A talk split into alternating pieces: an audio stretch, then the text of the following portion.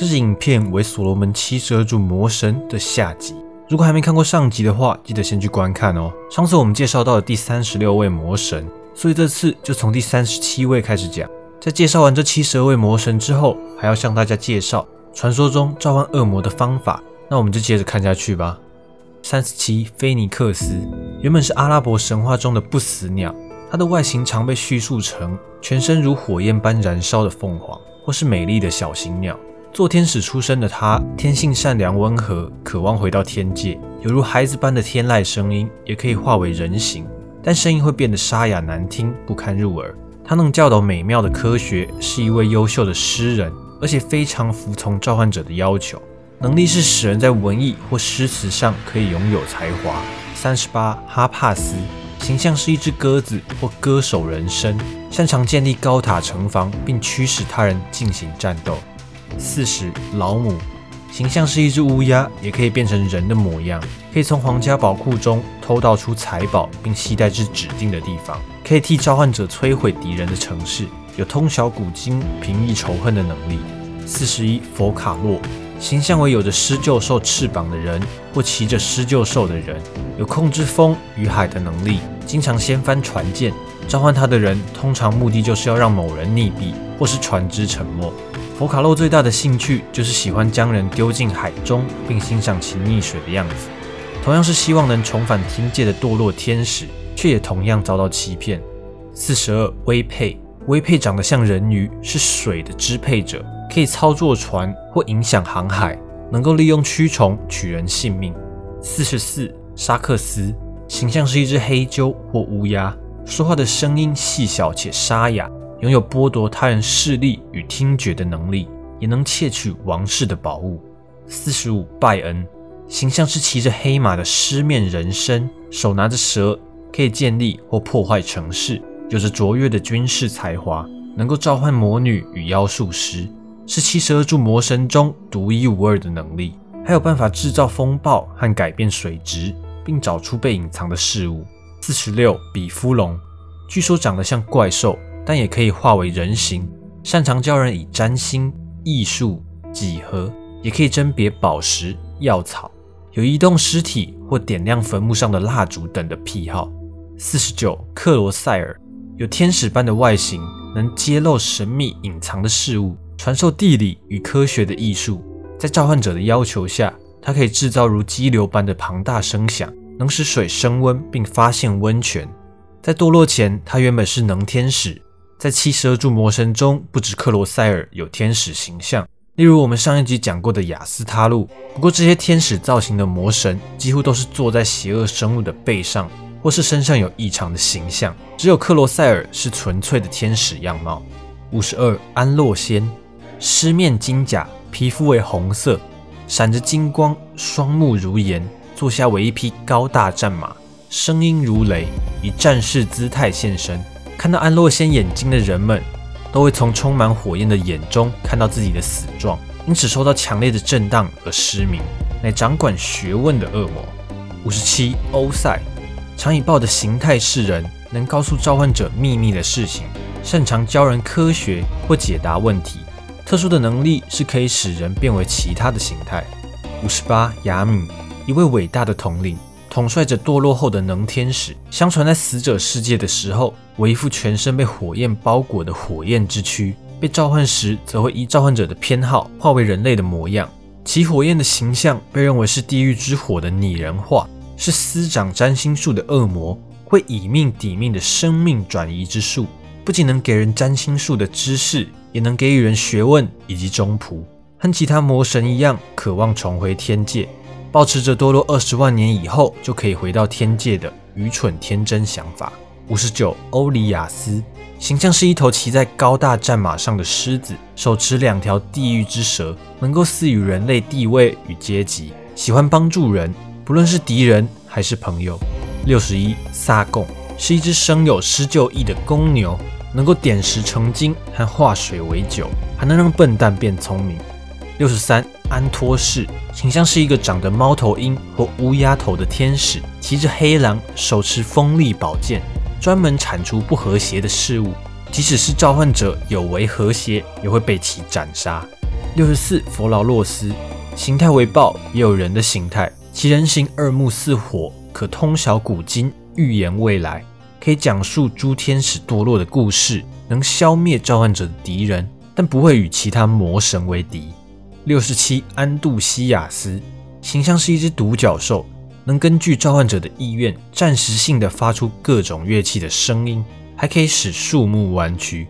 六十八，比列，驾驶烈火战车的美丽天使，声音动听，是诞生于大天使麦克之前的天使，堕落后在地狱担任外交使节的任务，擅长用诡辩的言语挑拨人之间的关系。在不同的记载中说到，比列为地狱之王，主宰着死人与恶魔，还有黑暗之子的称号，是所有堕天使中最危险、凶恶的一名。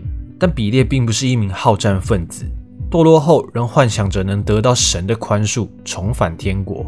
七十，希尔，形象为骑在飞马上的男子，受到东之王巴利的支配。能在眨眼之间环绕世界，掌握事物的运行原理，能够将物体瞬间移动，可以抢夺或寻找隐藏的物品，并带来好运。俊美且本性善良，但性格冷漠。七十一，蛋挞里以各种不同的男女形象出现，但是手中必然拿着一本书。他向召唤者教授所有的艺术与科学，可以探知任何人的隐私，得知所有人的思想，并随意篡改他们的思想。也可以模拟任何人的形象，并形成镜像。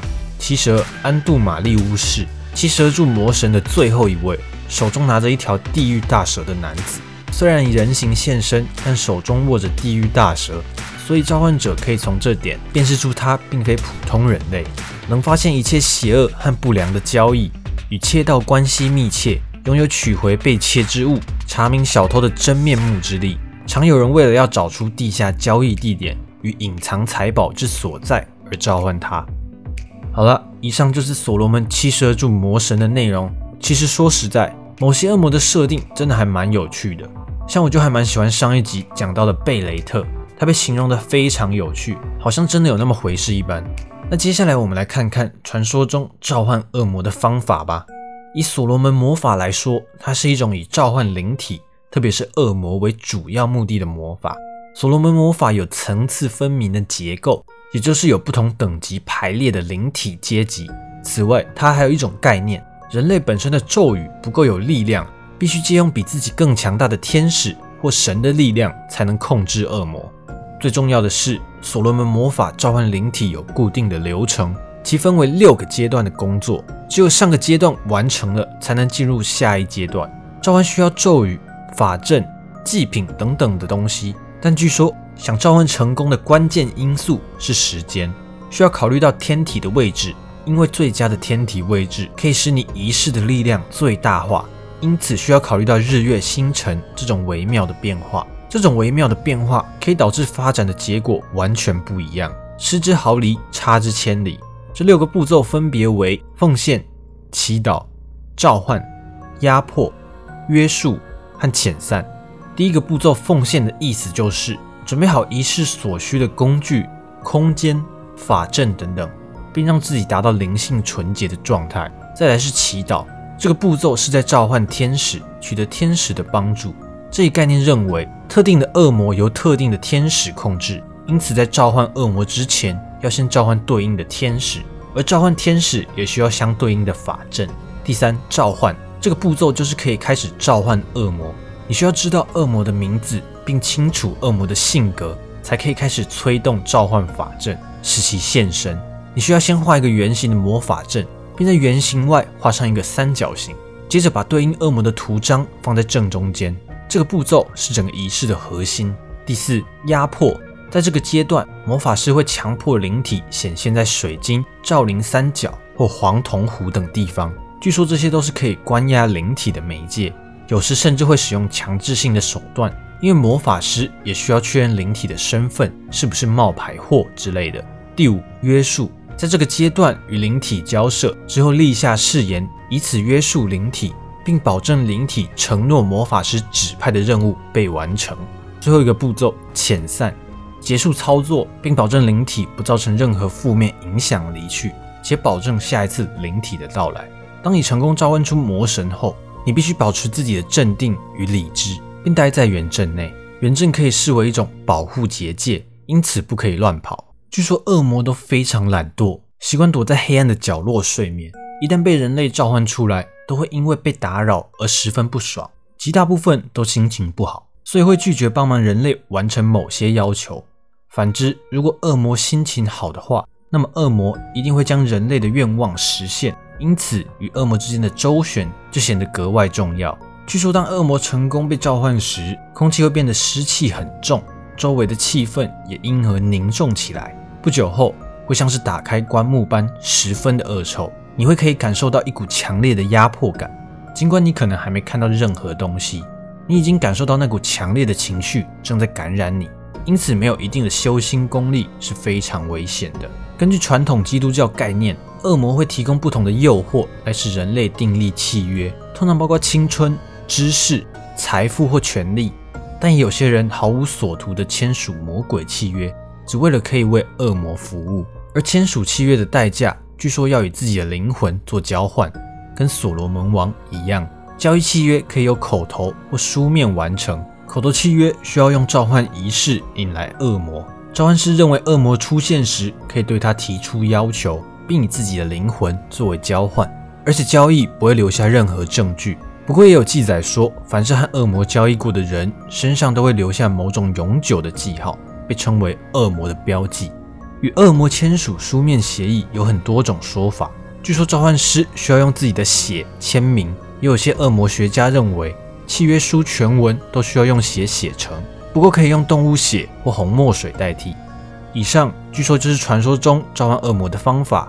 我在搜集资料的时候，还有看到一个很厉害的案例：有一名网友在对七十二魔神之一的派蒙进行召唤，当召唤成功，派蒙来的那一刻。他的香炉刚好爆开，裂成两半，这代表召唤成功，互惠协议达成。但据说并不是每个人在召唤时香炉都会炸裂，而你也会透过不同的感官感觉到他来了。这次影片就到这边了，如果喜欢这些影片，不要忘记按喜欢或分享。想看更多相关内容，可以订阅我以及开启小铃铛。那么我们下次见。